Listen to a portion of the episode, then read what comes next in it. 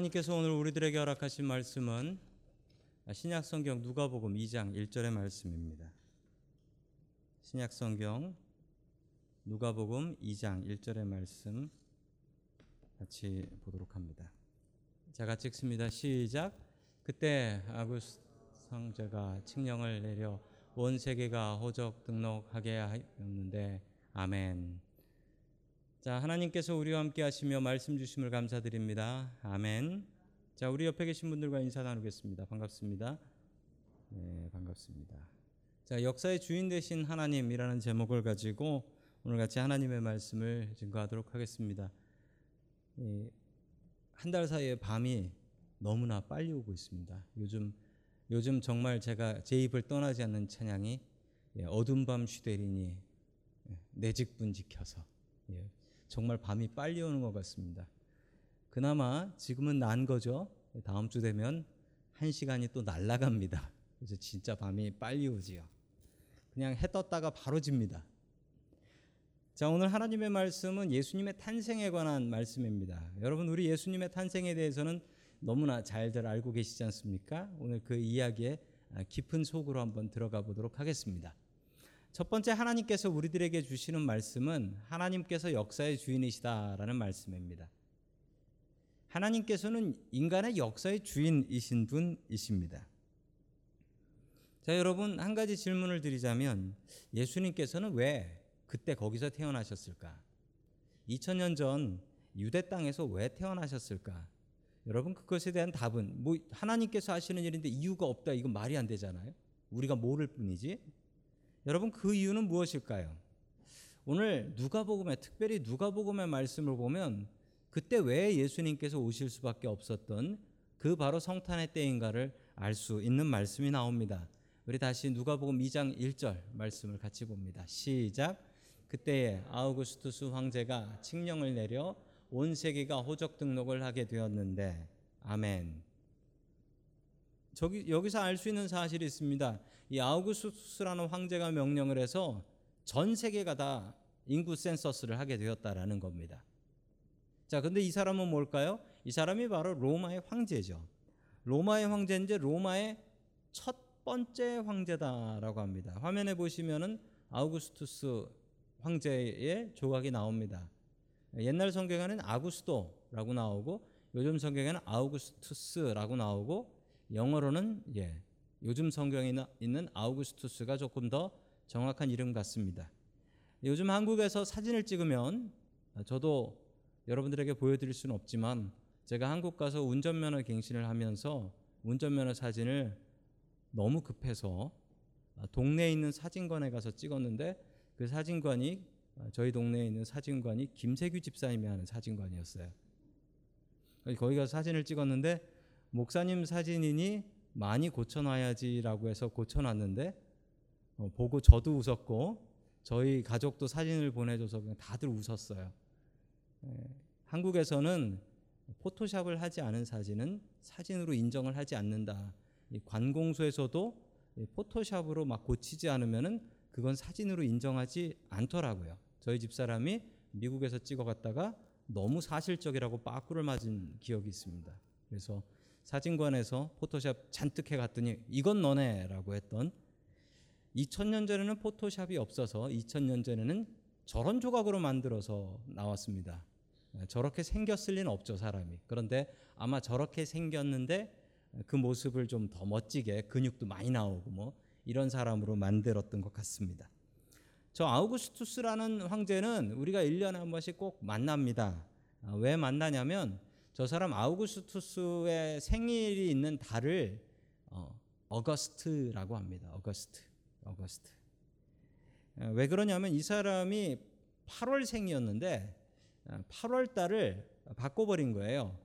여러분 그리스 말로 라틴어도 그런데 이 8이라는 말이 뭔 줄 아세요?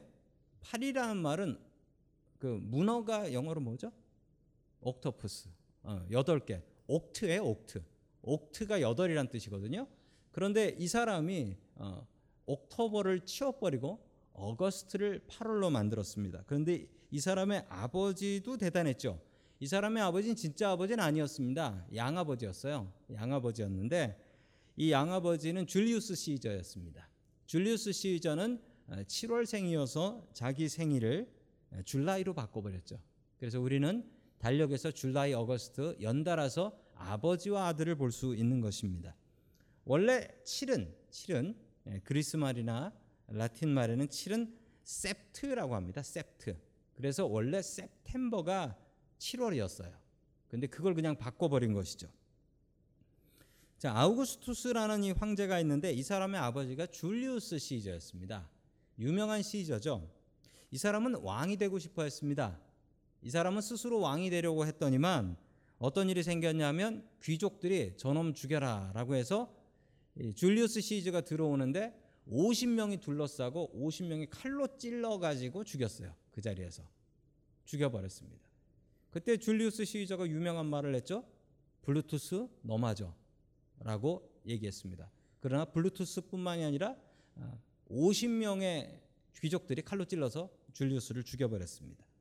자, 아버지가 죽고 나서 이 양아들이었던 양아들이었던 아구스도 원래 이 아구스도의 이름은 다른 이름이었어요. 다른 이름이 없는 옥타비우스였는데 이 옥타비우스가 재산을 물려받습니다. 근데 아버지가 왕이어서 재산이 많았어요. 근데 이 재산을 어떻게 했냐면 이 아우, 아우구스투스가 그 재산을 가난한 사람들에게 다 나눠줘 버립니다. 그러자 가난한 사람들이 이 아우구스투스가 참 좋은 사람이구나. 그때는 옥타비아누스였죠. 옥타비아누스가 참 좋은 사람이구나라고 해서 인기가 높아졌습니다. 게다가 이 사람의 인기가 아주 높아진 사건 하나가 있었는데 이 안토니우스하고 클레오파트라하고 이 연합군을 만들어서 공격을 했는데 그때 그 연합군을 악티움이라는 바다에서 악티움 해전이라고 하는데 거기서 물리쳐 버려요. 그리고 로마를 구합니다. 로마를 구하고 나니까 당연히 저 옥타비아누스는 야, 사람들이 또 나를 왕으로 세우려고 하겠구나. 그런데 왕을 세웠다간 우리 아버지처럼 칼 맞아 죽겠구나라고 생각해서 도망을 가버립니다. 도망을 갔는데 이 도망간 옥타비아누스를 원로원이 잡아와요. 원로원이 다시 모셔와 가지고 왕으로 추대를 하고 왕으로 세웁니다. 황제로 세운 거죠. 그리고 황제로 세우고 이름을 바꿔줍니다. 뭐라고 바꾸냐면 옥타비아누스가 아니라 아우구스투스로 바꿔주게 되는 것이죠. 자, 이 아우구스투스가 왕이 되고 난 뒤에 안 하겠다고는 했지만 왕이 된 뒤에는 기다렸다는 듯이 자신의 정책을 발표하고 자신의 정책대로 나라를 운영했는데 이 아우구스투스가 로마의 첫 번째 황제라고 하는 것은 로마 제국의 시스템을 만든 사람이기 때문에 그렇습니다. 자, 이 사람이 만들었던 아주 중요한 두 개가 있는데 첫 번째는 군대였습니다. 로마의 군대를 아주 강력하게 만들었죠. 그리고 로마의 군인이 되면 엄청난 혜택을 받았고 로마 시민권을 받아 아이들 교육 문제가 해결됐고 평생 먹고 살 수가 있는 로마 군대를 만들게 됐고 로마 군대가 갈 수 있도록 여러분 지도를 보시면 저게 로마의 길입니다. 그래서 여러분 로마의 길은 모든 길은 로마로 통한다라는 말이 나오는 이유가 진짜 모든 길은 로마랑 통해 있었어요. 여러분 보시면 아주 당황스럽습니다. 저 길이 사람 사는 데는 다 연결돼 있어요. 저 아프리카 쪽도 사람 사는 쪽은 다 연결돼 있어요. 저기가 저 아프리카까지 가 있죠. 그리고 스페인도 저쪽 끝에까지 다 길이 있죠. 그리고 여러분 이스라엘 쪽도 다 길 지나가고 있죠. 저렇게 길을 만들었어요. 심지어 여러분 저 길이 어디까지 가냐면 저 바다 건너 영국 땅에도 저 길이 지나가고 있습니다. 영국 남부 지방도 이 로마가 지배를 했습니다. 저렇게 길을 많이 만들었어요. 그래서 여차하면 군대 들어가서 진압하는 그런 일을 했던 것입니다. 자, 그리고 이 아우구스투스는 전 세계 자기가 지배하는 로마 제국의 모든 사람에게 호적을 하라. 인구 센서스를 하라고 명령했습니다. 이 고대의 인구 센서스를 하는 이유는 두 가지입니다. 첫 번째로는 군인들 드래프트 뽑아가려고. 두 번째는 세금을 위해서. 근데 여러분 이때 로마 군인은 아무나 들어갈 수가 없는 거였어요. 서로 들어가려고 했기 때문에 이 군인을 뽑자고 하는 것이 아니라 세금을 걷기 위해서 했던 것이 분명합니다. 이제 유대 땅에는 이스라엘의 나라도 없어요. 유대 땅은 엄청난 로마의 착취가 시작될 것입니다. 바로 그때 예수님께서 태어나셨습니다. 그 땅에. 자, 누가복음 2장 2절 말씀 계속해서 봅니다. 시작. 이 첫 번째 호적 등록은 구레뇨가 시리아의 총독으로 있을 때에 시행한 것이다. 아멘. 자, 여러분 이 말은 갑자기 왜 나올까요? 그 아우구스투스 황제 나오면 됐지 왜 시리아 총독 얘기가 나올까요? 뜬금없이? 여러분 뜬금없는 게 아니고요. 여러분 지도를 보시면요. 여러분 시리아 찾으셨나요? 보이시죠? 시리아 다마스커스가 수도인 시리아 찾으셨습니다. 자, 왜 시리아의 총독 얘기가 나오냐면 그 당시에 로마에서는 이스라엘 이 유대 땅을 따로 관리하지 않고 이 쬐끄만한 데를 위해서 총독을 둘 수는 없었기에 그 옆에 큰 나라인 시리아라는 나라의 총독 가버너를 뒀고 그 가버너가 이 유대 땅도 통치할 수 있게 했습니다. 그래서 성경 말씀에 구레뇨가 시리아 총독으로 있었을 때 한 것이다 라고 설명을 하고 있습니다. 자, 왜냐하면 이 명령이 시행된 곳이 시리아의 총독에 의해서 시행되었다라는 것을 알 수가 있기 때문에 그렇습니다. 자, 그렇다면 다시 처음으로 돌아가서 왜 예수님께서는 2000년 전 유대 땅에 태어나셨는가라는 것입니다. 옥터비아누스를 원로원에서 모셔다가 이름을 바꿔줬습니다. 아우구스투스로.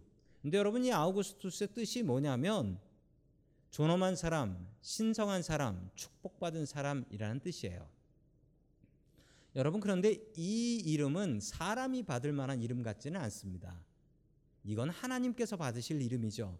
존엄하신 분, 신성하신 분, 어, 복을 내려주시는 분. 이것은 하나님의 이름인데 이때 아우구스투스 황제로부터 시작해서 이 로마 황제는 왕이 아니라 하나님이 돼 버립니다. 황제 숭배라고 하죠. 황제를 숭배하며 황제가 하나님인 것처럼 행동했다라는 것입니다. 여러분 그렇다면 예수님께서는 왜 2000년 전 유대 땅에 오셨을까요? 정확히 예수님께서는 로마 제국이 시작되는 첫 번째 황제 때에 맞춰서 태어나셨고 세상에서 가장 어려운 땅이었던 나라 이름 백성인 유대 땅에 태어나셨습니다. 가장 어려운 사람들을 위해서 예수님께서는 낮은 자리로 와 주신 것입니다.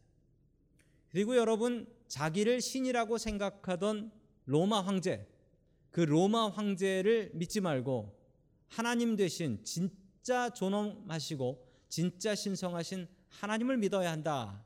그 이유 때문에 예수님께서는 로마 제국 시작하실 때 이 땅에 오셨습니다. 그리고 정말 중요한 사실 하나는 사람이 만든 이 아우구스투스 황제가 더 많이 착취하고 더 많이 군대를 보내기 위해서 만들었던 로마의 도로를 통해 정말 당황스럽게도 예수님의 복음이 여러분 사도 바울이 그 도로를 통해서 로마에 들어가고 로마에 있었던 복음이 그 도로를 통해서 전 세계로 퍼져 나갔던 것입니다. 여러분 세계 인류의 역사를 한번 살펴보십시오. 로마만큼 큰 제국이 있었고 로마만큼 큰 제국에 큰 길을 닦아놓은 민족이 있었나요? 없었습니다. 만약에 예수님께서 다른 때에 태어나셨다면 아마 예수님께서는 그 동네의 왕이 되셨을 것입니다. 그러나 로마의 제국에서 태어나심을 통해서 그 복음이 전 세계에 전파될 수 있게 하시고 그것이 돌아서 대한민국까지 들어갈 수 있게 하셨던 것입니다. 여러분 사람이 계획을 하지만 그 계획 이상으로 역사하시는 분, 세상의 사람들을 움직이시는 분은 하나님이십니다. 역사의 주인은 하나님이십니다. 여러분 히틀러가 2차 세계 대전을 일으켰죠. 히틀러의 정권이 너무도 강해서 세상에 하나님이 어디 있느냐라고 2차 세계 대전 때는 유대인들이 불평을 하며 기도를 했습니다. 그러나 여러분 어떻게 되었습니까? 그는 자살하고 하나님께서 세상과 역사의 주인인 것을 다시 한번 보여주시지 않았습니까? 여러분 지금 이 시간이 나에게 괴로운 시간이라 할지라도 여러분 긴 시간을 우리가 역사라고 하거든요. 역사의 주인은 하나님이십니다.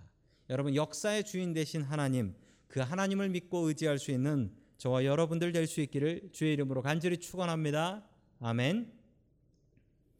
두 번째 마지막으로 하나님께서 우리들에게 주시는 말씀은 하나님께서 세상을 운영하신다라는 말씀입니다.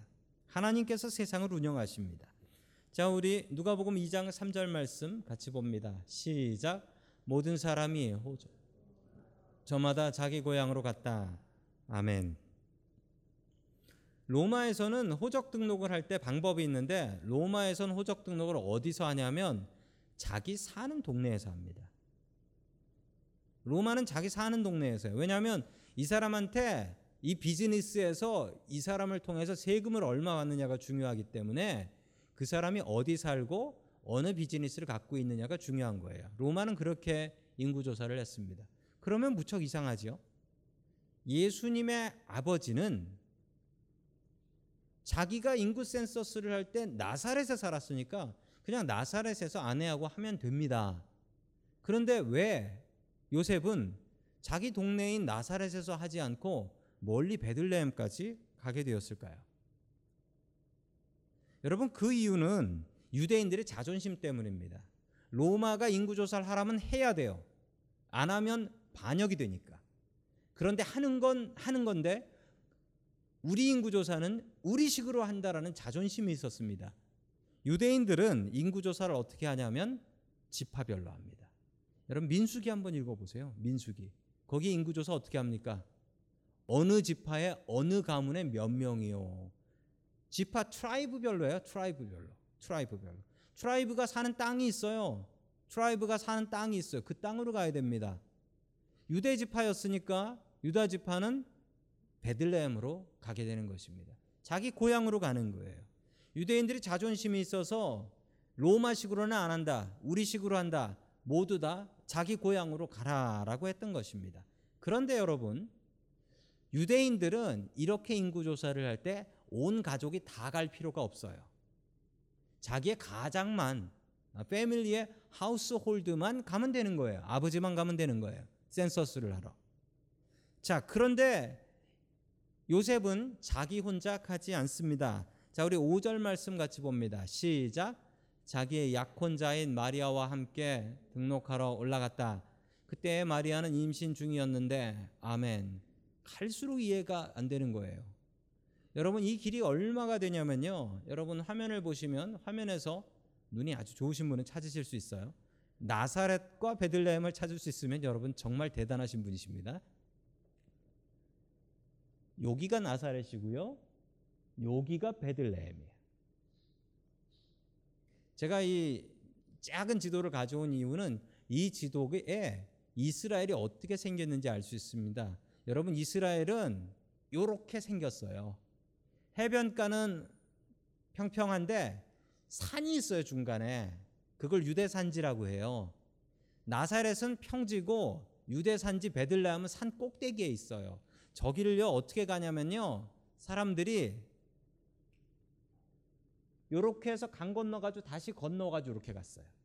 이게 얼마 걸리냐면 7일 걸려요. 정말 미친 거죠? 왜 저렇게 갈까요? 그냥 쭉 내려가면 되잖아요. 근데 거기에 뭐가 있냐면 사마리아가 있어요. 유대인들은 사마리아 땅 안 들어가거든요. 유대인은 사마리아 땅에 안 들어가요. 절대 안 들어가요. 저 사람들은 이방인도 못한 혼혈된 민족이라고 안 들어가요. 그래서 저기를 가는 거예요. 저기를 누굴 데려갔다고요? 마리아를 데리고 갔는데 마리아가 어땠대요? 임신 중이었다고 하면 안 돼요. 마지막 달이었다고요. 마지막 달. 언제 애 나올지 모르는 마지막 달이었다는 거예요. 근데 열쇠가 되는 말씀이 있습니다. 자기의 약혼자라는 말이 열쇠가 되는 말이에요. 여러분 결혼을 안 했어요. 약혼자예요. 여러분 약혼자인 마리아를 애가 낳을 때가 됐는데 분명히 요셉은 마리아를 숨겨줬을 거예요. 그런데 마리아만 놔두고 가면 마리아가 필요한 거 심부름은 누가 해요? 그러다가 마리아가 동네 다니다가 저 결혼도 하는 여자가 배가 불러가지고 애를 낳는다라고 하면 동네에서 어떻게 되겠습니까? 돌 맞아 죽지. 돌 맞아 죽지. 그래서 요셉이 데리고 간 거예요. 그리고 더 좋은 건 저렇게 가가지고 애를 낳아가지고 올 수 있으면 더 좋은 거예요. 동네 사람들에게 마리아를 보호할 수 있으니까 마리아가 돌 맞아 죽지 않게 보호할 수 있으니까 요셉은 이미 만삭이고 배가 나와서 이제 애가 나올 때가 됐지만 그럼에도 불구하고 무리를 해서 베들레헴으로 가게 되었던 것입니다. 이 마리, 마리아를 보호하려는 요셉의 그 따뜻한 마음이 느껴져요. 이 남편이 아내를 어떻게 하면 보호할까? 아내를 보호할까? 이 마음이 너무나 느껴지는 말씀입니다. 자, 계속해서 미가 5장 2절 봅니다. 시작. 그러나 너 베들레헴 에브라다야 너는 유다의 모든 족속 가운데서 작은 족속이지만 아멘. 베들레헴에서 메시아가 태어난다라는 예언입니다. 여러분 놀라운 것은 이 예언이 오늘 이루어집니다. 그런데 계획해서 이루어진 게 아니고요. 사람들이 이 머리 쓰고 저 머리 쓰고 인구 조사 시키고 어떻게 하면 내 아내를 구할까 해서 데려가고 뭐 이런 사람들이 잔머리를 많이 써요. 그런데 하나님께서 그 위에 계셨다는 거예요. 사람들의 계획과 사람들의 잔머리 위에 하나님이 계시다라는 것입니다. 우리가 아무리 머리를 써도 우리의 머리대로 계획대로 되지 않습니다. 무슨 뜻대로 되냐면 분명히 하나님 뜻대로 됩니다. 오늘 하나님의 말씀이 분명히 증거하고 있습니다. 여러분 우리가 계획을 세웁니다. 그러나 그 계획보다 하나님께서 위에 계십니다. 우리의 인생의 주인 되시는 분 하나님이십니다. 그 하나님을 온전히 의지하고 따라가는 저와 여러분들 될 수 있기를 주의 이름으로 간절히 축원합니다. 아멘.